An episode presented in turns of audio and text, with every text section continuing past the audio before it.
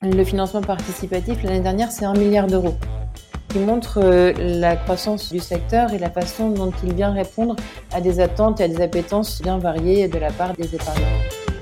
Aujourd'hui, les investissements réalisés par les banques françaises nous emmènent vers un monde à plus 4 degrés. Sur l'Endosphère, on propose aux particuliers, aux épargnants d'investir directement dans des projets éoliens, solaires, de méthanisation, de réseaux de chaleur, des projets qui contribuent à la transition énergétique de nos territoires. Ce sont des projets qui sont tout à fait rentables. Il y a une chose qui est très claire dans les énergies renouvelables, c'est qu'elles sont plus compétitives que les énergies fossiles dans beaucoup de régions du globe et de plus en plus en France. C'est ce que nous, nous ferons en tant que citoyens, euh, en tant qu'épargnants, euh, en tant que consommateurs, qui fera bouger les lignes. Hello et bienvenue à toi dans le podcast La Bonne Fortune, l'émission qui te donne les clés pour prendre en main tes finances personnelles. Je suis Ismaël Bernus, un entrepreneur heureux et avec la bonne fortune, mes invités se livrent sans filtre pour te donner les connaissances et les outils qui te permettent dès aujourd'hui de passer à l'action pour que tu puisses investir selon tes envies, selon tes choix et tes objectifs. Alors vous êtes de plus en plus nombreux à partager cette émission je vous en remercie pleinement. Alors si toi aussi tu es nouveau par ici, je t'invite à t'abonner en un clic à ce podcast et à continuer de poser toutes les questions sur les différents réseaux. Mes invités et moi-même nous ferons un plaisir d'y répondre. Et sans plus attendre, je te laisse découvrir ce nouvel épisode. Let's go Aujourd'hui, j'ai vraiment l'immense plaisir comme je venais de le dire à l'instant euh, en, off, euh, j'ai l'immense plaisir de recevoir Laure Verrag, la cofondatrice euh, et directrice générale de l'Endosphère, cofondatrice avec Amaury Blé. donc l'Endosphère, qui est une plateforme de crowdfunding qui est à destination du financement de la transition énergétique. Bonjour Laure. Bonjour Ismaël. Comme je te le disais, c'est vraiment un immense plaisir de t'avoir. On va parler un petit peu de, crowdfunding, les différentes possibilités euh, qu'offre ce, moyen d'investissement et notamment au travers le prisme de ce que vous proposez avec l'endosphère aujourd'hui. Euh, est-ce que tu peux te présenter un petit peu ton, parcours, d'où est venu euh, cet amour pour pour la transition énergétique, d'où est venu cet amour pour la possibilité de permettre aux particuliers éventuellement même aux entreprises, on en parlera, d'investir, de s'impliquer et d'avoir de l'impact, euh, que ce soit dans les investissements, mais dans la construction en quelque sorte de la société de demain. J'ai d'abord été journaliste pendant plus de six ans pour un média spécialisé qui s'appelle Valeurs Vertes, spécialisé dans le euh, développement durable. Et euh, cette expérience professionnelle assez longue m'a donné la chance de pouvoir interviewer des grands noms euh, notamment scientifiques, euh, Jean Jouzel, Valérie euh, Masson-Delmotte, sur des grands climatologues qui ont conforté ma sensibilité et surtout mes connaissances en matière de climat et sur la notion d'urgence à agir contre les dérèglements climatiques, contre le réchauffement et contre les émissions de gaz à effet de serre. Pendant six ans de, de journalisme, j'écrivais chaque année que la situation empirait euh, et j'avais l'impression d'être un peu euh, en dehors euh, de, de l'action en étant je simplement journaliste. Et en 2014, quand le cadre réglementaire pour le financement participatif s'est mis en place, avec d'abord une ordonnance au mois de mai, puis un décret d'application en octobre 2014, nous avons euh, décidé avec mon associé euh, Amaury Blé de créer une plateforme qui permettrait aux particuliers euh, d'investir dans la transition énergétique, de se saisir des enjeux de la transition énergétique, de mieux les comprendre, de s'impliquer et d'être intéressés euh, par le simple fait d'investir dans les projets euh, d'énergie renouvelable, d'être intéressé aux enjeux euh, de la transition énergétique. C'était euh, une intuition qui s'est rapidement vérifiée avec l'appétence et la dynamique des collectes dès le démarrage, donc dès 2014 et qui continue de se vérifier aujourd'hui avec plus de 100 millions d'euros qui ont été investis via l'endosphère. Ok, ouais, d'accord, merci pour cette belle introduction. Si je dis pas de bêtises, donc tu as fait également euh, Sciences Po. On a eu euh, le plaisir ici de, recevoir euh, pas mal de personnes issues de, Sciences Po. Tu, habites aujourd'hui, donc tu travailles forcément à Paris, etc., avec cette, belle, belle entreprise qui est l'Endosphère. On en parlera un petit peu plus. Mais tu es également originaire du, du, du Nord. Est-ce que la Côte d'Opale, qui est magnifique, on embrasse d'ailleurs tous les nordistes, est-ce que la Côte d'Opale, c'est le futur, la future Côte d'Azur avec le réchauffement climatique, j'entends par là. Je viens effectivement de, Lille, je suis née à, Tourcoing. Euh, j'ai fait toutes mes études euh, à Lille, euh, dont Sciences Po, où j'ai suivi le master de journalisme. Mais en fait, l'entreprise familiale, c'est une entreprise de développement d'énergie renouvelable, donc dans l'éolien et dans le, solaire, l'entreprise de mes, de mes, parents. Et donc voilà, je suis née dans les énergies renouvelables. J'avais un scooter électrique à 14 ans. il y a toujours eu de la récupération d'eau de pluie sur le toit, des panneaux solaires, même dans le nord et qui fonctionne. Euh, et donc voilà, je, baigne vraiment euh, dans les énergies renouvelables et dans la euh, sensibilité à agir même au niveau individuel, et c'est là où c'est parfois le plus important. Depuis toute petite, habitant euh, euh, aujourd'hui à Paris, mais euh, pendant très longtemps à Lille, effectivement, le, plaisir de me balader sur les dunes de la côte d'Opale et sur ces plages à perte de vue, qui vont très certainement connaître des modifications importantes dans les décennies qui viennent. Et on le voit, hein, l'augmentation des températures va affecter évidemment la France, même si on a un climat tempéré qui nous permettra d'être quand même moins euh, impactés que euh, pays d'Afrique ou euh, d'autres régions du monde, et surtout par l'élévation du niveau des océans. Et, eh oui. et, on le voit, il y a des projections qui sont très précises maintenant, à horizon 2050. Certaines ont été publiées dans la Voie du Nord pour montrer les évolutions au niveau de, de la côte d'Opale, et avec bah, des estuaires, notamment celui de la Somme, celui de la Canche, qui vont être sujets à des inondations beaucoup plus fréquentes et beaucoup plus fortes dans les années à venir, du fait du réchauffement réchauffement climatique et de l'inertie euh, de la machine climatique qui fait que même si on arrêtait complètement aujourd'hui d'émettre euh, du CO2, du méthane, euh, les évolutions en cours seraient quand même euh, réalisées dans les, euh, dans les décennies à venir. Oui, oui, bien sûr. Ouais, c'est pas, il n'y a pas de bouton magique où on peut faire un stop euh, immédiatement ou euh, ça produirait euh, l'ensemble des effets de suite, bien, bien sûr. donc ça, ça, fait partie un petit peu du, constat que tu exprimais par rapport justement à cette peut-être un peu carrière de journalisme où on pointe du doigt justement un petit peu tous les méfaits et puis toutes les, futures conséquences possibles de, ce réchauffement climatique, entre autres pour recentrer par rapport euh, justement un petit peu au thème qui nous intéresse aujourd'hui, euh, le crowdfunding euh, sur les transitions énergétiques est ce que vous proposez avec l'endosphère en, en, particulier. Comment on peut agir à titre individuel, particulier, le petit investisseur lambda que je suis, ou ceux, celles et ceux qui, qui nous écoutent, pour pour permettre euh, de vraiment s'impliquer, d'avoir un impact à notre niveau. Euh, c'est ce que vous proposez un petit peu avec l'endosphère. Donc c'est une plateforme où vous, vous proposez différents projets, euh, tu le développeras, de comment dire de, mise en place d'élaboration et de construction de, différents sites que ce soit euh, des parcs éoliens euh, des parcs solaires etc etc et, et donc les, constructeurs qui, souhaitent construire euh, qui et mettre en œuvre ces sites sont à la recherche de, financement et à l'image un petit peu de ce qu'on peut retrouver euh, dans le crowdfunding immobilier où on a eu euh, le plaisir d'évoquer un petit peu tout le processus avec euh, vos confrères de, de Hominity. Euh, les groupes vont avoir un financement euh, peut-être euh, en grande partie bancaire, mais souhaitent également euh, l'obligation d'investir de façon avec leurs fonds propres et, et, là se tournent un petit peu plus vers les particuliers pour collecter des fonds et c'est là où vous vous intervenez en faisant justement cet intermédiaire.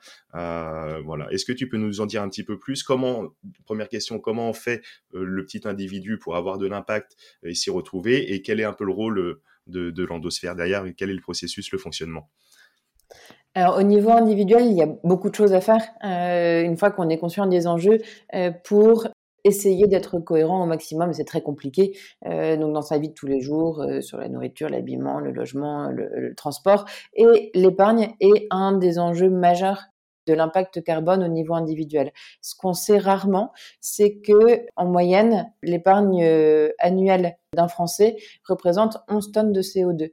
Alors pourquoi c'est 11 tonnes de CO2 Parce que quand euh, je place euh, mon argent auprès de la banque ou de l'assurance, cet argent va être utilisé par la banque pour financer des projets. D'accord. Et je me permets de faire juste une petite pause. Quand, tu dis ça représente l'épargne moyen des Français 11 tonnes de CO2, euh, qu'est-ce que ça représente 11 tonnes de CO2 par Français euh, euh, Est-ce que c'est, je sais pas moi, des trajets, un trajet d'avion Paris-Rio Ou est-ce que, est-ce qu'il y a des, des éléments de comparaison peut-être pour, pour voir Est-ce que c'est beaucoup je pense, au travers de ton propos, c'était ça, c'était de, dire qu'en quelque sorte, euh, c'est important, c'est conséquent, ça a vraiment un, impact, l'épargne des Français, mais ça représente quoi? Est-ce qu'on peut le mettre en face quelque chose pour, pour bien comprendre? Alors, de CO2 pour l'épargne, c'est l'équivalent de l'empreinte carbone d'un Français pour tout le reste euh, de euh, sa vie quotidienne, euh, nourriture, logement, transport. Donc, il faut voir qu'on a un impact aussi fort avec son épargne qu'avec tout le reste de sa vie quotidienne. Donc déjà, s'il y a un levier sur lequel on peut agir de façon très efficace, et si on devrait choisir des combats en tant que citoyen ou que particulier, il vaut mieux placer son argent dans une banque ou plus plus éthique ou plus verte ou euh, dans des produits euh, qui contribuent à la transition énergétique et pas l'inverse qui contribue aux énergies fossiles, euh, ça c'est le levier le plus efficace pour avoir un impact positif sur le climat. parce que voilà, on peut aussi décider de manger moins de viande, de moins prendre l'avion, mais finalement, ça aura un impact moindre que de flécher son épargne sur des projets qui vont dans le bon sens. Ah c'est complètement dingue. Par exemple, franchement, à titre personnel, hein, j'avais vraiment l'impression euh, que, par exemple, les transports étaient un des postes majeurs d'émissions de CO2 euh, par, euh, par, par particulier. Et c'est, c'est pas le cas. L'épargne est, par exemple, ouais, sur, vraiment sur le podium, ne serait-ce peut-être même en pole position. c'est vraiment surprenant. C'est surprenant et il y a une étude qui est très bien faite qui vient d'être publiée donc par Oxfam qui est une ONG qui suit des problématiques euh, d'empreinte carbone des banques depuis très longtemps et que j'avais eu euh, l'occasion de, de suivre quand j'étais euh, journaliste et c'est ainsi que aussi mon, ma conscience sur l'impact de l'épargne euh, s'est constituée. Et le dernier rapport qu'ils ont sorti fin 2020 euh, est très bien fait, très bien argumenté et euh, explique que Aujourd'hui, les investissements réalisés par les banques françaises nous emmènent vers un monde à plus 4 degrés, alors que les accords de Paris, en 2015, ont euh, tâché de construire euh, des politiques et un engagement international vers un monde à plus 1,5, plus 2 degrés, qui est une élévation de la température moyenne du globe dont on peut encore à peu près anticiper et mesurer les effets notamment pour euh, les écosystèmes et pour euh, la vie euh, sur la planète. Un monde à plus 4 degrés, les scientifiques nous disent on ne sait pas aujourd'hui ce que ça peut donner et quelles sont les conséquences pour la vie, en tout cas pour l'adaptation de la vie sur Terre. Donc c'est un rapport qui est très bien fait et que je vous invite à lire. Je ne sais pas si Ismaël, tu peux mettre des liens. oui, oui, bien sûr, bien sûr. On pourra mettre tous les liens, toutes les ressources dans, dans les notes de l'épisode avec grand, grand plaisir. Et c'est pareil, comme à chaque fois. maintenant, je, je ferai également une une petite synthèse, un petit résumé de cet épisode avec euh, les différents avantages à tout du crowdfunding, euh, euh, enfin pas immobilier, pardon, justement, du crowdfunding au travers votre plateforme Landosphère dans la transition énergétique et quels avantages les investisseurs peuvent y retrouver. Et donc, je mettrai également toutes les ressources que tu cites avec grand plaisir. C'est très intéressant de pouvoir justement sourcer, c'est pas toi qui vas me dire le contraire, sourcer les, les propos. Donc, merci encore une fois pour, pour ce constat. comment comment faire donc maintenant qu'on a pris conscience que individuellement on était euh, entre guillemets responsable, non pas pour culpabiliser, mais euh, prendre conscience du, poids de nos actions euh, au travers nos choix d'épargne et d'investissement. donc on a la possibilité de prendre un virage, d'orienter nos, nos, choix et d'avoir un réel impact, et ça c'est intéressant. Est-ce que l'investisseur euh, peut s'y retrouver quand d'un côté on lui propose, euh, je ne sais pas moi, des placements à 5, 6, 7, 8%, je ne sais pas moi, demain je fais du locatif dans l'immobilier, un rendement au-dessus de 5, 6, 7, 8, 9, 10%, ça va être intéressant. Euh, si c'est peut-être un investissement qui va être un peu plus carboné, etc. Qu'est-ce que vous proposez vous à l'endosphère? Est-ce que ça peut être rentable Est-ce que ça peut être rentable purement financièrement pour l'investisseur Est-ce qu'il a intérêt financièrement à y aller, en plus de l'impact euh, qu'il va y mettre et le sens qu'il va y mettre euh, dans, dans, son investissement Comment ça fonctionne un petit peu? Qu'est-ce que vous proposez chez Landosphère? Sur l'endosphère, on propose aux particuliers, aux épargnants d'investir directement dans des projets éoliens, solaires, de méthanisation, de réseaux de chaleur, des projets qui contribuent à la transition énergétique de nos territoires. Ce sont des projets qui sont tout à fait rentables. Aujourd'hui, il y a une chose qui est très claire dans les énergies renouvelables, c'est qu'elles sont très compétitives, qu'elles sont plus compétitives que les énergies fossiles dans beaucoup de régions du globe et de plus en plus en France. Ça, c'est euh, la première chose qu'on dit peut-être assez peu souvent, c'est que les énergies renouvelables sont euh, aujourd'hui euh, un secteur rentable et économiquement porteur d'avenir et de croissance. Ça, c'est le premier point. Et nous, ce qu'on permet sur l'endosphère, c'est aux particuliers d'investir dans ces projets d'énergie renouvelable. Ce sont des projets qui sont très solides, premièrement, dans la mesure où ils ont un tarif d'achat sur 15-20 ans et une très bonne visibilité de leur rentabilité. Et donc, avec un risque qui est euh, très très modéré sur euh, les projets que nous proposons et que nous sélectionnons et qui sont portés par des entreprises qui ont elles-mêmes des reins très solides. Des entreprises qui, euh, dans leur très grande majorité, sont des entreprises qui développent des énergies renouvelables depuis 10 ans, 15 ans, 20 ans, soit des PME, des ETI très grosses avec des chiffres d'affaires de plusieurs dizaines de millions d'euros en France. Quelles sont, quelles sont ces entreprises qui, qui, qui, portent ces projets? Avec qui vous travaillez? Quelles sont? Tu, tu, peux nous en citer deux, trois pour... Oui, bien sûr. Alors, il y a des entreprises, euh, donc comme je disais, des, des, des, belles PME, voire ETI, type euh, euh, Valorem, Capsut, Énergie, euh, le groupe CVE, Innovant, qui sont autant d'entreprises indépendantes avec des chiffres d'affaires de plusieurs dizaines de millions d'euros et qui existent toutes depuis 10, 15, 20 ans dans le secteur. et des entreprises qui sont aussi des filiales de grands groupes comme EDF e Renouvelable, NG Green par exemple, ou Dalkia pour les réseaux de chaleur, qui sont des filiales de grands groupes qui bénéficient de la force de frappe euh, du groupe et qui développent des énergies renouvelables partout en France et même avec une vision internationale. Donc on travaille aujourd'hui avec une cinquantaine d'acteurs du secteur. 260 projets que nous avons accompagnés, soit en dette, soit en action. On y reviendra sur les façons d'investir dans les projets. Euh, et euh, 100 millions d'euros qui ont été investis via l'endosphère par notre base d'investisseurs dans ces 260 projets. Aujourd'hui, c'est aucun défaut, aucun retard sur l'ensemble des encours de par la qualité de la sélection que nous faisons en interne et de par la nature des entreprises et des projets que nous accompagnons. Et oui, euh, super, euh, super impressionnant. Je reprends parce que tu as donné énormément euh, d'éléments très, très, très intéressants, mais pour faire un parallèle, avoir un point de comparaison. Donc, bon, comme tu le dis, déjà, il y a ce côté qui peut, être intéressant, ce côté vraiment sécurité. Le fait que ce soit l'ensemble des entreprises que tu as pu citer et, celles qui n'ont pas été citées, de toute manière, il y a tout sur le site, hein, toutes les références, etc.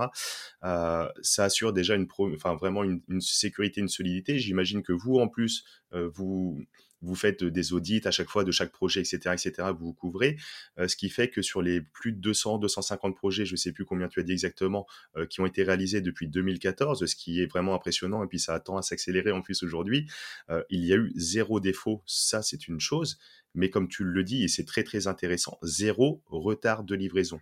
Et ça, c'est vraiment, c'est pareil, je, l'apprends aujourd'hui et c'est vraiment quelque chose de, très important. Félicitations également. Donc là, on enregistre cette, émission fin mai, avait diffusé début juin. là, vous avez dépassé la barre des 100 millions collectés depuis votre lancement. Donc déjà félicitations à vous et c'est vraiment c'est vraiment un marqueur. Vous n'avez pas attendu de dépasser ça pour vous féliciter, j'imagine, du travail accompli depuis 2014, mais c'est vraiment un marqueur et un signe, voilà que comme quoi vous d'une part vous faites du, du, bon travail, mais que l'investissement au travers de la transition énergétique a toute sa place aujourd'hui et ne tend qu'à être développé encore et encore quels sont les, moyens d'investir? Donc là, j'ai regardé, par exemple, j'ai cliqué sur la Vienne, donc ça, marche par département. Moi, donc j'habite du côté de, Poitiers, j'ai cliqué sur la Vienne. Il y, a, il y a une collecte qui est ouverte sur la valorisation du gaz de mine à avion. Je ne sais absolument pas ce que c'est. ah non, là, je suis dans le Pas-de-Calais, pardon. Il y a deux types de, enfin, deux natures de projets. Il y a des projets qui sont ouverts à tous. Donc là, aujourd'hui, tu habites dans la Vienne il n'y aura pas forcément de projet dans le département dans lequel tu habites, mais celui qu'on propose une collecte qui est ouverte à tous. Euh, donc toute la base d'investisseurs euh, de l'industrie sur l'endosphère peut participer à ce projet-là. Euh, et on a également des collectes qui sont réservées au territoire d'implantation du projet. Et ce pour deux raisons. À la fois pour favoriser l'ancrage territorial et l'appropriation locale des projets, avec une information dédiée aux riverains des projets et pour laquelle nous accompagnons les porteurs de projets, ou alors euh, dans un cadre d'appel d'offres au niveau national avec une incitation à proposer du financement participatif pour les énergies renouvelables au niveau national, donc réglementé par euh, ce qu'on appelle la commission de régulation de l'énergie, et qui incite euh, les développeurs à faire du financement participatif. Dans ce cadre-là, les collectes sont réservées aux départements d'implantation du projet et les départements voisins. Donc, euh, par exemple, aujourd'hui, euh, on a effectivement la campagne pour les deux unités de cogénération qui vont valoriser du gaz de mine. Ça, c'est dans le Pas-de-Calais. C'est la campagne qui est ouverte à tous, mmh avec un objectif de 2 millions d'euros et sur laquelle on a déjà plus d'1,5 million qui ont été investis. D'accord. C'est quoi le, gaz de mine à Avion Alors, Avion, c'est le nom de la ville. Ah oui, d'accord. Donc ça peut prêter à confusion, effectivement. Avion, c'est le nom de la ville. C'est une ville du Pas-de-Calais qui est une ville du bassin minier de, des Hauts-de-France. Et la Française de l'énergie, qui est l'entreprise qui présente cette campagne, euh, a euh, développé un procédé très intéressant pour récupérer le gaz qui s'échappe des anciens puits de mine dans l'atmosphère. Il faut savoir que ce gaz, c'est principalement du méthane, donc il y a un pouvoir de réchauffement bien supérieur à celui du dioxyde de carbone, et qui aujourd'hui s'échappe des puits de mine euh, directement dans l'atmosphère et a un pouvoir réchauffant très important. Oui, donc il y a une perte d'énergie en quelque sorte, il y a une petite perte d'énergie naturelle qui est là, et l'idée c'est de capter cette énergie entre guillemets naturelle euh, et de la capter, de la valoriser, etc. Ok, d'accord. Exactement. Et sur des projets comme ça, donc 2 millions de, de collectes, pour l'instant 1,5 million environ de, de collectés, euh, vous, vous, prenez combien de temps euh, à peu près? Vous avez une moyenne? C'est peut-être disparate en fonction des projets. Combien de temps pour réaliser, pour boucler et lever les, les fonds prévus?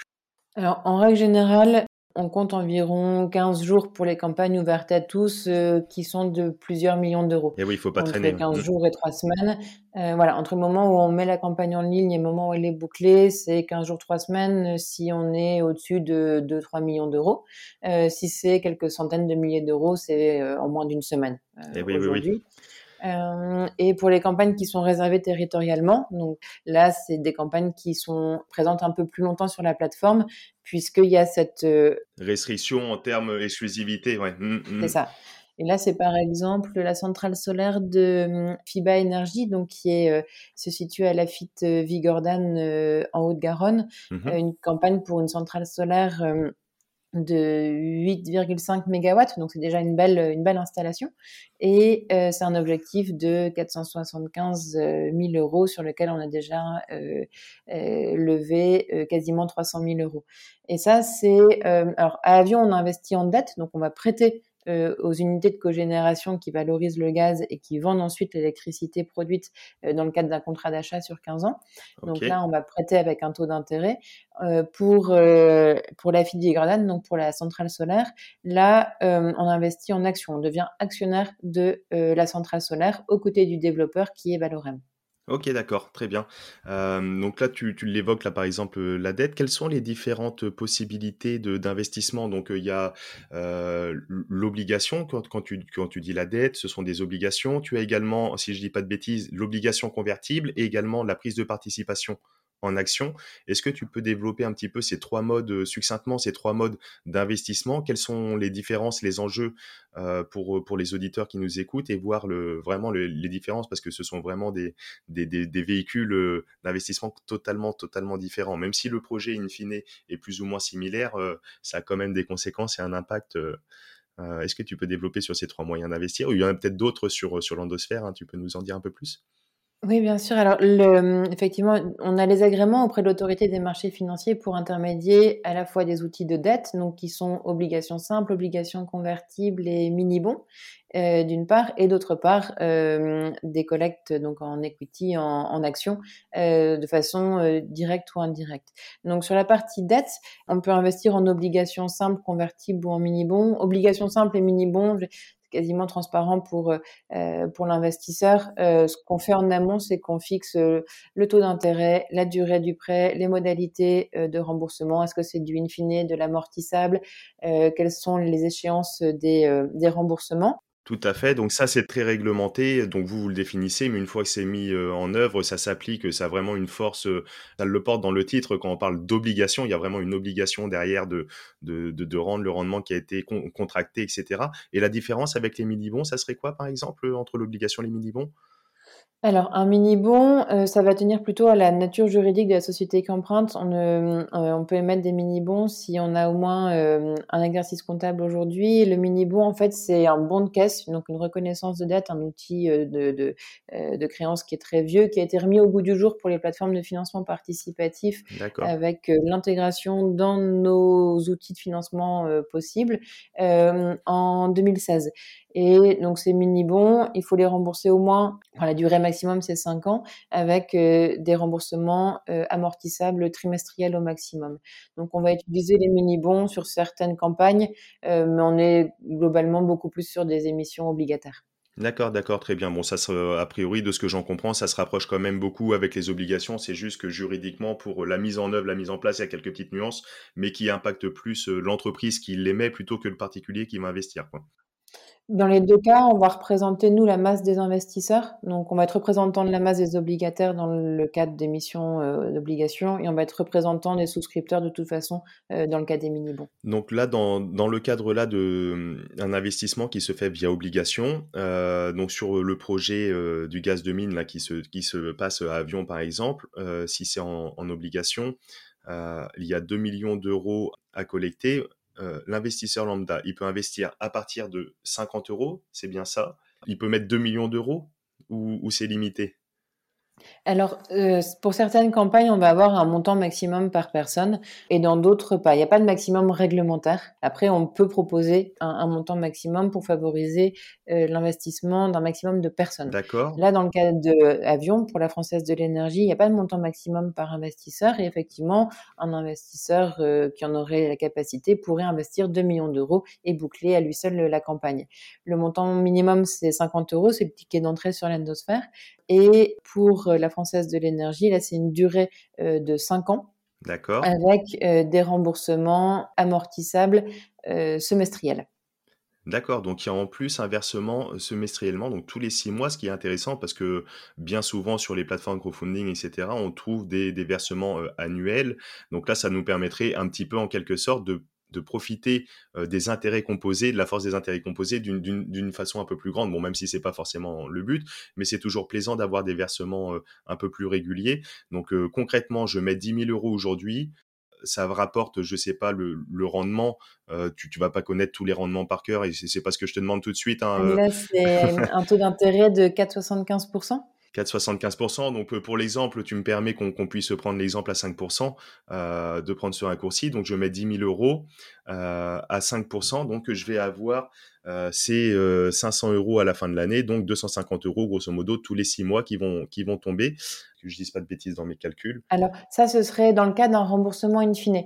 Euh, donc la totalité du capital travaille pendant les 5 ans et effectivement à 5%, euh, tu touches euh, pour 10 000 euros 500 euros euh, par an. Euh, pour euh, les campagnes qui sont en amortissable, donc avec une partie du capital qui est remboursé à chaque échéance, euh, le taux d'intérêt porte sur le capital restant dû. D'accord, donc la somme va diminuer, mais on récupère aussi le capital qu'on peut réinvestir sur d'autres projets, etc. Mais le processus est un petit peu similaire. Donc grosso modo, vous tournez sur les, les, projets qui sont comme ça en obligation aux alentours de 5%, 4, 5, 6, 7%, ça va jusqu'où? Le rendement moyen sur l'endosphère depuis 2014, c'est 5,05%. Euh, et il est assez stable parce qu'on accompagne des projets des entreprises qui ont un niveau de risque assez faible et euh, qui proposent euh, une visibilité sur le moyen long terme. Donc on, propose un taux qui reste assez stable autour de 5% euh, pour les collectes. Après la fourchette de taux, elle est entre 4 et 7%. Ok, d'accord, mais c'est super intéressant. Enfin, on va, on va revenir après sur les autres modes, l'obligation convertible et, la prise de participation en action. Mais là, sur le côté obligataire, c'est quand même permets-moi, et, je pense c'est pas toi qui va me contredire, c'est un truc de fou et quelque chose, comme on pourrait dire, le meilleur de tous les mondes. On a 5%, soit 20 fois plus que le livret A en termes de rendement. On, a des versements, la possibilité d'avoir des versements semestriels euh, en fonction des projets. On peut avoir euh, un remboursement du capital de façon progressive. Donc, si on part sur un projet, disons, de 5 ans, on récupère un petit peu de capital tous les 6 mois ou tous les ans. Donc, on récupère nos liquidités. On n'est pas engagé, bloqué sur la totalité du montant. On a la possibilité d'investir juste à partir de 50 euros c'est quand même fantastique. Donc c'est vraiment là pour le coup accessible à tous les citoyens. Il faut être majeur, il me semble, hein, pour investir sur l'endosphère. Oui, il faut être majeur. Donc à, tous les citoyens, enfin 50 euros, tout le monde, tout le monde sans exception peut se permettre euh, d'avoir 50 euros à investir euh, sur l'endosphère. Euh, peut-être aller à la marge un ou deux cas sur notre territoire, mais c'est quand même quelque chose d'intéressant. Donc potentiellement, on peut tous et avoir de l'impact et s'enrichir entre guillemets euh, financièrement euh, en passant en passant par vous. Je tiens à dire, euh, je, suis enthousiaste parce que je suis vraiment intéressé par à titre individuel par l'ensemble des, modes d'investissement, choses qu'on peut voir sur la bonne fortune, l'émission.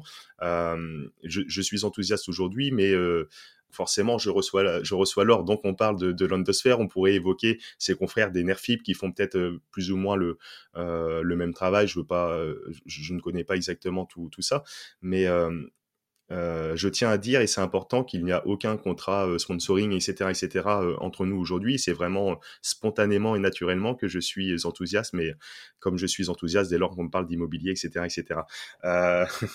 la parenthèse étant, donc c'est vraiment un véhicule d'investissement qui, à mon sens, est vraiment intéressant. J'ai d'ailleurs fait mon inscription quand on s'était eu au, téléphone là il y a quelques il y a quelques semaines. J'ai toujours pas toujours pas investi, mais mais promis, Laure, je vais y venir très très prochainement. Je m'engage à le faire avant la fin du mois que je trouve un petit projet disponible. Euh, comment ça se passe pour les obligations convertibles? Tu peux nous en dire un petit peu plus? Donc c'est pareil, pendant une période donnée, on va avoir ce rendement tel que tu l'as décrit sur le processus de l'obligation euh, classique, et à la fin, on a le choix de faire de la prise de participation. Comment, comment ça fonctionne? Alors, pour l'obligation convertible, c'est le même fonctionnement euh, pour l'investisseur au démarrage que pour l'obligation simple. La différence substantielle, c'est que son obligation peut être éventuellement euh, convertie en action du projet. On définit en amont avec le porteur de projet le ratio de conversion et on l'expose dans le contrat euh, auquel ont accès tous les investisseurs euh, avant d'investir évidemment dans le, projet. Ça, c'est vrai aussi pour les obligations simples. Hein. Quel que soit le projet, euh, toutes les modalités sont fixées contractuellement, sont fixes notamment le taux d'intérêt, la façon dont les personnes sont remboursées, et les contrats sont accessibles via la page de projet, projet par projet, à l'ensemble des internautes inscrits sur le site. Et oui, bien sûr, vous êtes régulé par l'AMF, euh, vous êtes enregistré à l'ORIAS, etc. Donc euh, c'est vraiment très très carré, très très structuré. Tu fais bien de le préciser, oui, bien sûr. Hmm. Et après, pour les obligations convertibles, alors c'est une, une, sécurité pour l'investisseur. en cas de problématique sur le projet, il a la possibilité de convertir ses euh, obligations en actions. Euh, alors c'est seulement en cas euh, de difficulté pour le projet. et aujourd'hui, c'est évidemment des choses qui n'ont pas eu lieu et on n'a pas eu de, conversion d'obligations jusqu'à maintenant. Ok, d'accord, très bien. On a compris que donc pour ce qui est de l'obligation convertible, l'option de, convertir en action, c'est vraiment un, bouclier, encore une sécurité supplémentaire, euh, mais c'est pas vraiment une option stratégique d'investissement euh, de la part de l'investisseur pour prendre des participations dans la société. C'est pas ça du tout. C'est vraiment une sécurité supplémentaire dans le cas où le projet aurait quelques difficultés, un petit peu de retard, etc. On aurait la possibilité pour l'investisseur, en plus, de prendre des participations et de prendre en quelque sorte un petit peu euh, le pouvoir, si je peux m'exprimer ainsi, je sais pas si c'est le terme le plus approprié, mais de rentrer dans la boîte et, d'avoir euh, comme ça euh, cette sécurité. Et donc euh, les projets que vous faites en, prise de participation directe, ça s'adresse pareil donc aux particuliers investisseurs, aux, personnes physiques, aux personnes morales également. c'est quels projets par exemple qui sont plus impactés comme ça? Pourquoi certains en obligation, certains en prise de participation? Alors, pour euh, le choix entre euh, dette et equity, ça va surtout relever de la volonté de, euh, du porteur de projet. Est-ce qu'il a besoin de dette? Est-ce qu'il a besoin de fonds propres, de quasi-fonds propres? Et en fonction de son besoin de financement, nous, on va structurer ensuite la campagne. Aujourd'hui, pour les collectes en actions que nous proposons, elles sont surtout motivées par le mécanisme national d'appel d'offres euh, qui, va qui va inciter les projets à ouvrir leur capital euh, aux citoyens et aux épargnants euh, français. Et donc des projets lauréats de cet appel d'offres national qui se sont engagés à faire de l'investissement participatif vont ensuite nous présenter les projets, on va structurer l'investissement au capital et proposer ces collectes sur l'endosphère. C'est notamment donc celle de la centrale solaire de la Vigordane euh, en Haute-Garonne euh, dont je parlais tout à l'heure. Donc pour voir le, la différence, c'est vraiment que ceux qui nous écoutent comprennent bien, et puis moi, aussi, mais le, la, grande différence entre les obligations et la prise de participation en action, c'est que d'un côté, on va venir vraiment avoir un, rendement comme un prêt immobilier, la banque, on va fournir un, un taux d'intérêt et donc on va avoir un revenu sur, le capital, donc les intérêts vont faire ce revenu. Et la prise de participation, là, on a on met par exemple 1000 euros sur cette centrale solaire que tu évoques en Haute-Garonne. Euh, par contre, je ne vais pas euh, toucher de revenus euh, réguliers, récurrents. Par contre, à la sortie, je prends, je sais pas moi, j'ai une bêtise, 1% de, de cette société euh, avec ces 1000 euros, bon, ça sera peut-être des chiffres beaucoup plus, plus bas, hein, mais c'est vraiment pour l'exemple, 1% euh, de cette société qui est valorisée à l'instant T, euh, je ne sais pas moi, 10 millions, je prends un exemple totalement au hasard, donc j'ai 1% de ces 10 millions, bon, avec 1000 euros, on voit tout de suite que le calcul n'est pas bon, mais à la sortie, donc je vais pas avoir de revenus, mais à la sortie, par contre, si la société est valorisée 20 millions, à doubler, ben, mon capital que j'ai mis va être valorisé le double également. C'est ça la grande différence. Hein. Alors la différence, effectivement qu'on prend des parts, donc on n'est pas rémunéré un taux d'intérêt, mais avec un rendement euh, qui va être euh, soit effectivement sur euh, la valeur de la société qui va évoluer pendant la durée de l'investissement au capital, soit fixé en amont dans un pacte d'associés. Et là, ça c'est notre mécanisme aujourd'hui, c'est qu'on rédige un pacte d'associés avec le porteur de projet qui va fixer le rendement et la sortie, les clauses de sortie des investisseurs. Euh, l'idée, c'est vraiment de euh, rendre très compréhensible et très lisible l'investissement au capital des projets avec des clauses qui sont euh, d'ores et déjà fixées en amont dans le pacte d'associés que nous négocions avec le porteur de projet. Donc, par exemple, pour la Fidigordan, donc pour la centrale solaire en Haute-Garonne, on a fixé un rendement dans le pacte d'associés qui est de 5,25%. Euh, et donc, je sais que, et une estimation de la durée de l'investissement qui est euh, de 4 ans. Donc, en fait, euh, le porteur de projet s'engage à racheter les titres au bout de 4 ans avec un rendement de 5,25% euh, pour les investisseurs. Donc, en tant qu'investisseur, sur l'endosphère, quand on veut investir en action dans les projets, on a quasiment autant de visibilité que quand on investit en dette aujourd'hui. D'accord, d'accord, oui, c'est un, mécanisme euh, intéressant et, et, et, encore sécurisé avec ce pacte d'associés que vous rédigez euh, euh, en concomitance avec le porteur de projet. C'est très intéressant. Comment euh, vous vous rémunérez, vous, euh, derrière à Landosphère? Parce que vous faites un travail avec votre belle plateforme. On peut s'inscrire en, quelques clics pour peu qu'on soit majeur. On, peut déposer des fonds dessus à l'image d'une plateforme de paris sportifs ou de, de ce qu'on peut retrouver sur le crowdfunding immobilier, etc. Donc, on fait un virement, un paiement par carte ou on peut même vous envoyer un chèque, je crois. Euh, ça doit pas arriver, ou peut-être que je me trompe, ça doit pas être la, la norme aujourd'hui aujourd'hui. Euh, donc en trois clics, euh, on fait l'inscription. Donc moi je l'ai faite, comme je te le disais, il y a trois semaines. On donne notre carte d'identité, euh, notre justificatif de domicile, on rentre les différentes informations. C'est vraiment très très simple et très rapide. On fait le petit virement qui va bien et là, à partir de là, on peut participer aux projets qui nous sont proposés quels sont les frais euh, Comment vous vous rémunérez, euh, rémunérez euh, derrière J'ai cru comprendre que pour l'investisseur, c'était zéro. vous faites une collecte par rapport aux au porteurs de projet. Donc là, s'il y a 2 millions d'euros qui sont levés, etc., vous prenez un un petit pourcentage sur euh, le porteur de projet et en plus vous pouvez éventuellement le cas échéant appliquer des frais euh, pour la construction justement l'établissement euh, d'impact d'associés etc etc donc les frais juridiques hein, parce que ce sont des avocats qui vont travailler derrière pour établir tout ça etc etc ils vont pas le faire de façon non plus juste pour pour vos beaux yeux. Donc tout ça, ça engendre des frais. Donc ça, tout ça, vous le répercutez sur les porteurs de projet, mais pas sur l'investisseur.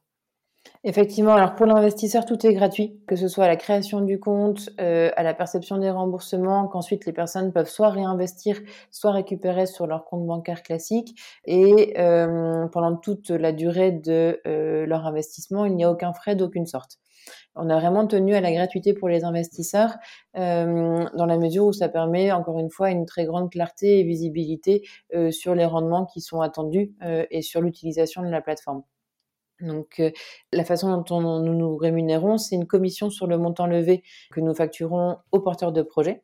Mmh et éventuellement des frais de gestion sur les campagnes parce que nous gérons l'ensemble des flux de remboursement et également la fiscalité pour les porteurs de projets et pour les investisseurs.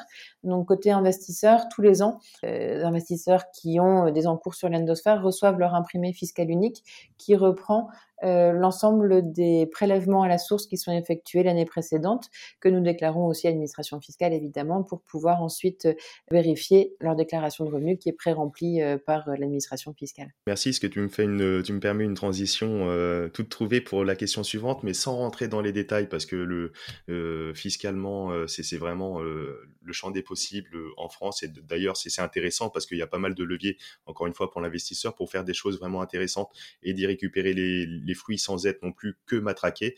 Euh, on a souvent comme ça en France euh, mauvaise presse, les impôts, ceci, cela. Alors c'est vrai dans la plupart des cas, mais il y a quand même des niches et des possibilités. Euh, comment ça se passe fiscalement? Est-ce qu'on peut investir au travers un PEA, voire un PEA PME Est-ce qu'on peut, est-ce qu'on est régi sinon à la flat tax? Comment ça se déroule vraiment Si tu peux le faire rapidement, sans nous perdre dans un cours de fiscalité qui serait qui serait trop trop important? Très rapidement, euh, le hum, régime, euh, c'est celui de la flat tax avec des prélèvements à la source. Donc, quand les personnes récupèrent un remboursement, euh, il est net d'impôt, on effectue les prélèvements directement. Donc, le régime, c'est flat tax. Il n'y a pas de niche spécifique liée au fait que ce soit la transition énergétique. On est sur les, la valeur mobilière, ce qu'on appelle. Exactement, revenu de capitaux mobiliers. Voilà. Et euh, il y a la possibilité d'investir via son PEA ou son PEA-PME sur certains projets euh, pour lesquels le profil euh, des émetteurs est compatible avec les critères du PEA ou PEA-PME. Ok, d'accord, très intéressant. On avait fait un épisode à ce sujet, bon, plus sur le PEA avec euh, Étienne Monceau. Bon, c'était vraiment plus axé sur la bourse, on va dire traditionnelle, les marchés, etc. traditionnels, où on n'avait pas évoqué volontairement le PEA PME, qui a les mêmes euh, caractéristiques d'un point de vue euh, fiscal de l'enveloppe, des durées de détention, etc. Donc là, c'est très intéressant. Ça peut être un outil en plus associé à ça, qui peut être très très intéressant. Ou au sein de ce PEA PME, le temps de détention, on a 0, 0, 0 fiscalité, le temps des projets derrière donc je mets 1000 euros en, obligation ou en equity, ça me rapporte un revenu. Euh, donc je mets ces 1000 euros, ça me rapporte un revenu, mais ce revenu n'est pas imposé tant qu'il reste dans l'enveloppe du PEA PME et je peux comme ça euh, en profiter pour refaire d'autres projets au sein de cette enveloppe. Et tant que je ne sors pas de cette enveloppe je n'ai zéro imposition. Donc là encore une, des façons euh, supplémentaires de pouvoir bénéficier au mieux de ce qu'on appelle les intérêts euh, composés et de faire grossir entre guillemets cette boule de neige plus plus intéressant. Donc vraiment très très intéressant merci beaucoup Laure pour toutes ces informations. On pourrait encore parler des heures des heures et des heures que ce soit de, vos projets sur l'endosphère des, des manières de faire d'investir et d'avoir de l'impact est-ce que tu as des choses à rajouter par rapport à tout cet écosystème, ce que vous proposez, quels sont les intérêts pour les investisseurs? Est-ce que tu vois d'autres choses qu'on n'aurait peut-être pas abordées euh, comme ça euh, par rapport à tout ça? Peut-être sur le hum, profil des investisseurs, euh, qui est vraiment très varié sur la plateforme dans la mesure où on accompagne chaque projet qui s'inscrit sur un territoire d'une information locale. Aujourd'hui, le profil d'investisseur sur l'atmosphère, c'est des personnes qui habitent de façon assez bien répartie sur tout le territoire métropolitain et pas seulement des urbains connectés qui seraient très à l'aise avec l'outil informatique et le financement participatif. On a vraiment des personnes qui vont de 18 à 85 ans avec toute catégorie socio-professionnelle et qui sont mus par trois grandes motivations. L'investissement de proximité. Donc, mmh j'investis euh, pour un projet qui rend attractif mon territoire et euh, en circuit court. Mmh euh, et on a des, investisseurs, par exemple, qui sont invités après aux inaugurations des projets euh, qu'ils ont contribué à financer, que ce soit des parcs éoliens ou des, euh, centrales solaires. Et ils passent après à côté en voiture sur leur trajet domicile-travail, par exemple, tous les jours. Et ils ont investi dans ce projet-là. L'autre motivation, c'est évidemment le couple rendement-risque qui est bon et l'attractivité des projets au niveau des rendements que nous proposons et donc qui permet de concilier cette attente-là avec une motivation qui peut être aussi, et la troisième, celle du sens euh, qu'on va donner euh, à son épargne. Euh, et là, qui est tout à fait évidente, de dire voilà, je, je, ne sais pas à quoi sert mon argent quand il est à la banque. là, sur l'endosphère, je sais que mon argent sert à financer le projet que j'ai choisi, qui est un projet de centrale solaire ou de ferme éolienne ou d'unité de méthanisation. Et je sais que je contribue à la transition énergétique. Donc ça, c'est les trois grandes motivations des, des investisseurs. Et ce qu'on voit au fil des années, c'est un ticket moyen qui est de plus en plus important, qui est aujourd'hui de plus de 1600 euros en ticket unitaire moyen sur la plateforme et qui croît au fur et à mesure. Ouais, et les personnes, j'imagine, doivent revenir euh, une fois qu'ils ont fait un projet, ils sont satisfaits parce qu'en plus tout s'est bien déroulé, zéro défaut, zéro retard comme tu l'expliquais. J'imagine que un site en plus à, à, recommencer derrière, donc euh, ça doit faire un petit peu également la boule de neige, euh, etc. On voit que vous avez presque 20 000 personnes investies sur la plateforme. Félicitations encore une fois et, et à n'en pas douter, c'est sûr que ça va, ça va grossir. À l'issue de la publication de l'émission, tu en auras le double, 40 000. c'est tout le bien que, que je nous souhaite.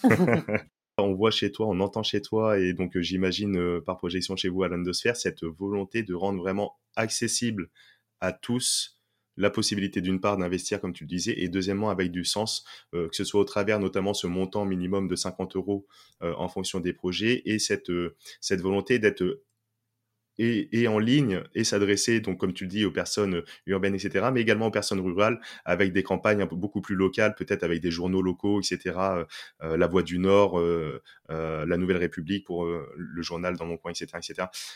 c'est très très très intéressant. À titre personnel, Laure, on va avoir encore un petit peu de temps à passer un petit peu ensemble. J'aimerais savoir quels sont tes, tes investissements, toi, personnels Qu'est-ce qui t'anime? Bon, j'imagine que tu es très orienté sur les énergies renouvelables, la transition énergétique. Bon, tu as monté déjà euh, le plus beau de ton investissement, c'est d'être cofondatrice de, de, cette boîte. Mais, sinon, d'autres investissements. Est-ce que tu investis dans l'immobilier? Est-ce que tu as déjà utilisé des plateformes de crowdfunding immobilier? Est-ce que tu les vois comme tes confrères, comme tes concurrents, comme des, comme des grands méchants qui polluent? Ou comment Quelle est ta vision là-dessus et quels sont tes investissements? Alors, à titre personnel, mes investissements sont dans les énergies renouvelables et la transition énergétique et écologique, et surtout beaucoup euh, dans, dans l'endosphère, hein, évidemment. Le, enfin, en tant qu'entreprise et chef d'entreprise. Et après, non, bah, alors, les plateformes dans leur ensemble, on a toutes, en tant que secteur, un travail très important de pédagogie de culture financière, qui est un travail que nous faisons toutes euh, à notre niveau auprès de nos bases d'investisseurs respectifs.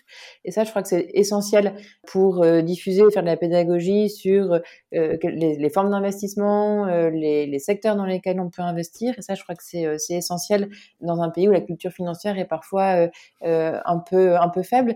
Et donc ça, c'est un, une très belle mission de l'ensemble des plateformes de financement participatif. et après, charge à chacun de répondre aux attentes des épargnants, que ce soit dans l'immobilier, dans l'agriculture, dans les énergies renouvelables. Et, tant mieux qu'il y ait cette diversité qui montre aussi la diversité des, euh, euh, des produits des secteurs dans lesquels on peut investir. Le financement participatif, l'année dernière, c'est un milliard d'euros, euh, toute plateforme et tout secteur confondu, ce qui montre euh, la croissance du secteur et la façon dont il vient répondre à des attentes et à des appétences bien variées de la part des, épargnants, ce qui est euh, très intéressant parce qu'on est, voilà, quitte l'épaisseur du trait et on devient petit à petit une solution de placement euh, qui est de, de, mieux en mieux connu. Et merci de, de contribuer à cette diffusion de l'information sur le financement participatif. Et oui, avec grand plaisir. J'imagine que, vous êtes en relation avec les pouvoirs publics, euh, même euh, notamment là en plus, on a pu voir lors des dernières euh campagnes municipales, notamment avec cette arrivée de la vague verte, etc. Donc bon, sans, sans faire de politique, hein, sans rentrer dedans, j'imagine que vous êtes de plus en plus sollicité. Et d'ailleurs, enfin, quels que soient les bords et l'étiquette politique confondue, est-ce que tu travailles toi un petit peu directement avec les pouvoirs publics, tu participes, etc. un petit peu à toutes ces missions? Alors, on travaille beaucoup avec les collectivités euh, par le biais des projets que nous accompagnons. Euh, les collectivités vont souvent être euh, assez euh, motrices dans l'information auprès de leurs administrés de la possibilité d'investir dans un projet de leur territoire. Donc, on va travailler beaucoup avec les collectivités justement pour favoriser l'information au niveau très local. et ça, c'est particulièrement intéressant parce que ça permet de vraiment s'adresser aux personnes qui habitent à côté des projets et de favoriser l'investissement local. Donc ça, c'est un, travail qui est important et que nous faisons vraiment avec, euh, avec plaisir au quotidien. Euh, et on va organiser par exemple des réunions d'information ou des permanences d'information localement. On va effectivement s'adresser aux journaux locaux, mmh euh, la Nouvelle République dans laquelle on a eu des articles dernièrement d'ailleurs, et s'adresser ainsi de façon privilégiée aux riverains des projets. Et après, on a effectivement du travail plutôt de, de lobbying et de visibilité au niveau plus national. Ok, d'accord. À titre personnel, est-ce que tu investis dans les crypto-monnaies? Et euh, première petite question. Et la deuxième question, comment, de, façon plus, générale et plus intéressante certainement, comment tu vois l'arrivée de la technologie de la blockchain, que ce soit au travers euh, la transition énergétique d'une façon générale et par rapport au crowdfunding de, que vous pouvez proposer au travers de, de d'une façon plus particulière? Alors non, je n'ai pas investi dans les crypto-monnaies. et pour euh, la partie blockchain, alors sur la partie transition énergétique, c'est très intéressant. Et on va permettre de euh, bien identifier les sources de production de consommation et d'avoir euh, des circuits validés et tamponnés de production-consommation. Et donc ça, ça va venir révolutionner dans les années qui viennent la façon dont on produit et consomme l'énergie. Et je crois qu'il y a un très fort avenir, notamment sur les sujets d'autoconsommation collective via la blockchain, qui vont être euh, passionnants. Pour le financement participatif en tant que tel, aujourd'hui, la seule chose qu'on a le droit de faire au niveau réglementaire, c'est euh, blockchainiser les contrats. Mmh, mmh. Euh, avec éventuellement des valeurs ajoutées s'il y avait un gros marché secondaire. Ce qui n'est pas encore le cas aujourd'hui. On a fait partie hein, de la de l'équipe qui euh, a testé euh, et qui euh, fait partie de, d'un groupe d'analyse sur la blockchainisation des, des contrats. Aujourd'hui, on regarde ça évidemment avec beaucoup d'intérêt et on mettra en œuvre en temps voulu quand ça aura une valeur ajoutée certaine pour les investisseurs et pour le suivi de leurs investissements dans le temps. Ouais, c'est très très intéressant parce que j'ai eu le plaisir, euh, encore une fois, de, de, poser cette question euh, quel sera l'impact de la blockchain dans n'importe quel euh, secteur, hein, que ce soit le crowdfunding là sur le le crowdfunding, que ce soit sur les énergies, la transition énergétique, que ce soit dans, dans le cadre de l'immobilier, et, et, toutes les personnes qui sont un petit peu vraiment extérieures, qui n'ont pas forcément le, le, nez dedans, comme peut l'avoir Stanislas Bertalimi, que j'ai eu le plaisir de recevoir de blockchain partner by KPMG, ont toutes un peu ce, discours que tu tiens. Ça, ça va apporter dans le temps, il faut que ça se, mette en place, etc. Il n'y a rien de magique, forcément, mais ça peut apporter euh, d'une part en termes de traçabilité, ça c'est un des points, en termes de liquidité derrière, euh, deuxièmement, euh, tu parlais du marché secondaire, etc. Ça pourra amener des liquidités et donc, in fine, pour l'investisseur, permettre d'investir avec des montants plus réduits. Bon, aujourd'hui, c'est déjà le cas chez vous avec encore une fois ce, montant de 50 euros qui est le point de départ, et, donc de, sécurité et de rapidité et de coût. Euh, d'énergie. Euh, est-ce que le Bitcoin euh, pollue ou ne pollue pas? Je ne sais pas si tu suis un petit peu l'actualité euh, de notre cher ami Elon Musk et, et, toutes les phrases, tous les tweets, etc. Mais tout ce qui se passe autour de ça. on a d'un côté le Bitcoin pollue avec toutes les toutes les mines en, en Chine, donc tous ces grands serveurs, etc., etc. L'informatique, la puissance de calcul informatique qui est mise à contribution pour faire tourner tout ça. Est-ce que ça pollue ou est-ce que ça pollue moins que, à l'inverse, toute la monnaie fiduciaire qui est émise, créée, toutes les banques, etc. Est-ce que on a un recul là-dessus? Est-ce qu'il y a des études? Et quelle est ton, ton opinion là-dessus? C'est un marché qui est très très volatile et en fait c'est à l'opposé de ce que nous nous faisons. Euh, un marché qui est très stable, qui est implanté sur les territoires, des actifs réels, tangibles, avec euh, qui représentent des matériaux, du recyclage, euh, de l'attractivité pour nos territoires ruraux qui, qui en ont bien besoin. Donc c'est vrai qu'on est un peu aux antipodes en matière de, au niveau du, secteur, avec une visibilité sur 15-20 ans qui est, qui est, qui est, qui est certaine. donc et je suis parce que c'est évidemment euh, intéressant. Toute la part, enfin, ce qu'on nous a vendu un peu quand on vient 15-20 euh, ans en arrière sur euh, le, développement très rapide du numérique qu'on a connu, c'est les effets positifs en matière écologique de la dématérialisation. Aujourd'hui, ce qu'on voit, c'est que le numérique, c'est entre 2 et 6% des émissions de gaz à effet de serre, et c'est autant que l'aviation. Euh, et que c'est euh, euh, et que c'est un secteur qui va évidemment croître en termes d'émissions parce que nos usages numériques croissent énormément. Et on réduit pas le papier pour autant, par exemple. et on réduit pas le papier pour autant. Donc en fait, on vient ajouter euh, une source d'émissions de gaz à effet de serre au lieu de venir compenser euh, ce qu'on aurait pu dématérialiser euh, par ailleurs.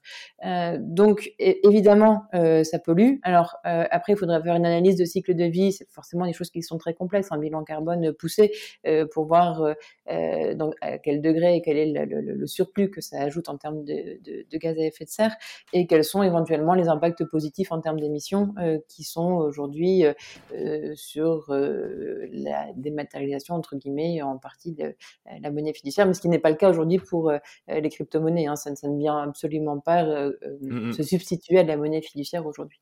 D'accord. Tu as déjà, toi, entamé des discussions avec Blockchain Partner ou d'autres organismes qui sont implantés comme ça dans, dans la technologie blockchain d'une façon générale? On a fait partie d'un groupe de recherche par BP2S, d'analyse donc de... Je ne connais pas, oui. Non, aujourd'hui, on est encore, c'est encore un peu, c'est très prospectif pour nous.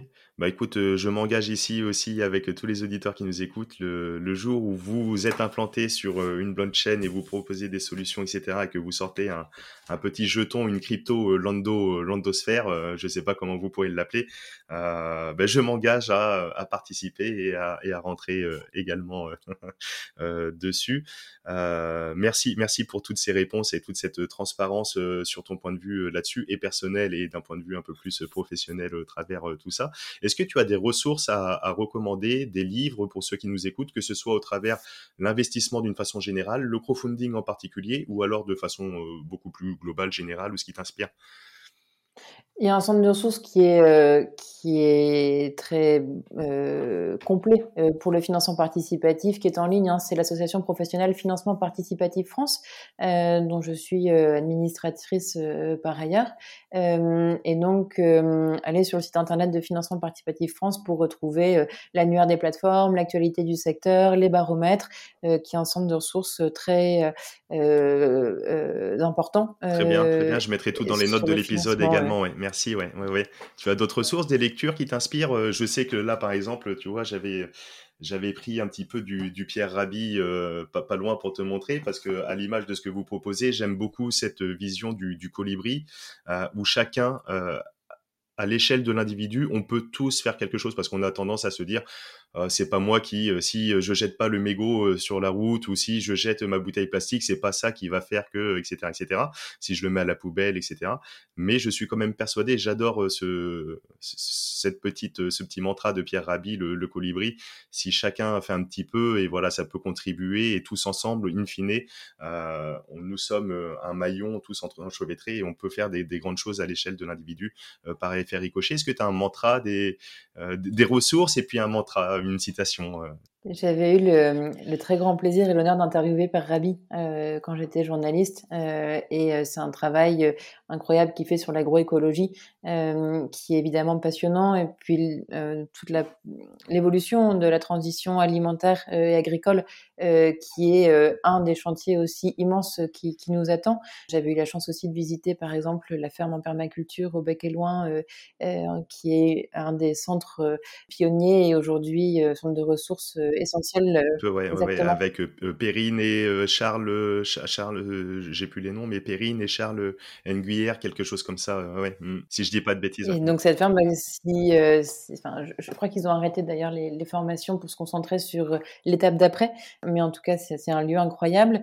Dans, dans, mes dernières lectures, c'est un livre de Romain Gary que, dont je suis une inconditionnelle, qui s'appelle Les Racines du ciel, qui a été écrit dans les années 50 et qui dit des tout euh, sur euh, la préservation de la biodiversité et sur euh, chaque personnage incarne une position par rapport à la préservation de la biodiversité et c'est des positions qui sont encore et toujours terriblement d'actualité aujourd'hui. Donc, euh, ceux qui nous écoutent, je vous invite à, à, vous plonger, vous replonger dans les racines du ciel, qui apportent un, un, éclairage et une analyse euh, incroyable euh, par la plume de, euh, de Romain Gary. Euh, et moi, ce que je suis, parce que j'ai cette volonté de toujours euh, et ça c'est peut-être un, une déformation professionnelle de mon ancien métier de journaliste, d'aller chercher les sources, c'est évidemment euh, les rapports du GIEC, donc du groupe euh, intergouvernemental d'experts sur le climat, qui sort à échéance régulière des rapports, alors soit d'ensemble sur l'évolution du climat, soit plus sectoriels sur l'impact sur les océans par exemple, ou sur les écosystèmes agricoles notamment. et donc sur le site du, du GIEC de retrouver leurs publications, leurs rapports, qui sont la somme de la connaissance scientifiques aujourd'hui euh, sur l'évolution climatique et qui bah, disent euh, malheureusement euh, rapport après rapport que il y a urgence à agir. Et c'est pour ça aussi que le colibri est essentiel, c'est qu'il y a urgence à agir. Il ne faut pas attendre que ce soit les États ou les multinationales et que ça vienne par le haut. En fait, c'est ce que nous nous ferons en tant que citoyens, en tant qu'épargnants, en tant que consommateurs, qui fera bouger les lignes parce que ça viendra d'en bas. Et ça, c'est une conviction personnelle euh, forte et, et j'en vois tous les jours euh, euh, au sein de l'endosphère. Aujourd'hui, au début, on parlait des épargnants qui venaient pour 50, 100, 1000 euros et de façon assez militante dans leurs euh, convictions et dans la façon dont ils souhaitaient investir via l'endosphère. Et aujourd'hui, on va toucher des investisseurs beaucoup plus avertis, des family office, des sociétés de gestion qui ont très bien compris qu'il y avait urgence à investir dans la mmh transition énergétique et, et que c'est un levier économique essentiel que d'investir dans la transition énergétique, à la fois en termes de rentabilité euh, présente, mais aussi et surtout future. Euh, et donc aujourd'hui, des personnes euh, avec lesquelles nous travaillons, qui sont des conseillers en gestion de patrimoine, qui sont des family office, qui sont des sociétés de gestion, qui investissent dans les projets avec des tickets unitaires qui peuvent aller jusqu'à plusieurs centaines de milliers d'euros, et donc une évolution de notre base d'investisseurs qui conserve sa base de militants ou d'éco-épargnants éclairés et qui va aujourd'hui vers un public plus professionnel pour lesquels l'investissement socialement responsable est devenu un, prérequis. Ok, ouais, super. Ben, c'est vrai qu'on voit cette évolution aujourd'hui, une prise de conscience un peu généralisée euh, euh, sur tous ces sujets qui sont passionnants, qui sont intéressants. On en parlerait encore des heures. Mille merci pour euh, ta disponibilité ce, ce matin. Est-ce que tu as une petite citation, un petit mantra que tu te répètes ou que tu auras envie de partager, ou alors le mot de la fin que, que je te laisse sur cette émission de, de, la bonne fortune. Qu'est-ce que tu peux souhaiter aux auditeurs? Une petite phrase qui, est là depuis, depuis de nombreuses années. Il en faut peu pour être heureux, euh, nous, dit notre ami Balou, et je crois que c'est important. et c'est aussi un des sujets de, Pierre Rabhi, c'est la sobriété heureuse. Et je crois que c'est quelque chose qui, qui est important à avoir en tête pour définir les nouveaux le nouveau paradigme de la société que nous devons construire. Mille merci Laure. Donc, euh, euh, je le répète dans les grandes lignes, le crowdfunding euh, au travers la transition énergétique que vous proposez avec Landosphère se veut accessible. On peut avoir accès à partir de 50 euros seulement zéro défaut aujourd'hui, zéro retard, des rendements moyens à environ 5%, soit 20 fois plus que le livret A, une sécurité béton armé, etc., etc., etc. Tout est disponible sur la plateforme. Vous pouvez retrouver l'or où c'est qu'on te retrouve sur LinkedIn, sur si on peut te, te contacter parce qu'on s'était contacté, on s'est trouvé comme ça suite à un post que j'avais fait justement sur LinkedIn. J'essaye d'être présent sur ce média que, que j'aime beaucoup. Euh, je vous invite à nous rejoindre, ceux qui nous qui nous écoutent. Et euh, donc, on peut te retrouver sur LinkedIn. On te retrouve où ça? Quels sont tes médias de prédilection? Peut-être Instagram également euh, ou d'autres médias? Alors, euh, sur LinkedIn, avec plaisir. Et ce sera euh, avec joie que je vous contacte, enfin, répondrai à vos messages suite à l'écoute de, de, cet épisode de La Bonne Fortune. Ok, super. Bah, écoute, encore une fois, on mettra tout, toutes les notes, tous les liens dans les notes de l'épisode. Euh, mille merci. Il en faut peu pour être heureux. Écoute, on, on va, on va s'arrêter là-dessus. C'est un beau mot de la fin. J'ai passé euh, plus d'une heure avec toi, euh, vraiment un, un, pur plaisir. Euh, ça sera vraiment euh, un grand plaisir de te faire revenir sur, le, sur, sur cette émission de la bonne fortune. Je te dis encore merci et à très vite. À très bientôt. Merci Ismaël. À bientôt. Merci. Et nous voilà arrivés à la fin de cette émission et je te remercie pleinement pour ton écoute attentive. Alors si tu as écouté jusqu'ici, c'est que tu fais partie de la Dream Team de la bonne fortune, et c'est aussi et surtout que tu as sans doute apprécié cet épisode. Alors dans ce cas, n'hésite pas à le crier à la terre entière, tu peux le dire que ce soit en commentaire, par mail, ou alors sur l'ensemble des réseaux comme Instagram, où je réponds à tout le monde. Et si tu as appris quelque chose dans cet épisode, ne le garde plus pour toi. On a tous un, deux ou plusieurs amis et proches autour de nous à qui cette émission pourrait servir alors je serai heureux que tu la partages à ton tour afin qu'on fasse ensemble de ce podcast une référence de l'éducation financière et de l'investissement. Si tu veux aller plus loin encore, tu peux t'inscrire à la newsletter pour ne rater aucun épisode et pour recevoir chaque semaine un mail très court avec des bons plans, des trucs et astuces et plein d'autres surprises. Pour finir, je tiens à remercier l'ensemble des nouveaux abonnés et des nouveaux auditeurs. Vous êtes de plus en plus nombreux à écouter cette émission et ça me fait vraiment chaud au cœur. Merci aussi à celles et à ceux qui ont pris les 30 secondes pour laisser la note maximum sur les différentes plateformes et notamment les 5 étoiles sur Apple Podcast car tu le sais, c'est ce qui nous aide pour le référencement de cette émission. Alors comme on le sait, la distance entre les rêves et la réalité s'appelle l'action. Moi je te retrouve très très vite pour un nouvel épisode de la bonne fortune. Ciao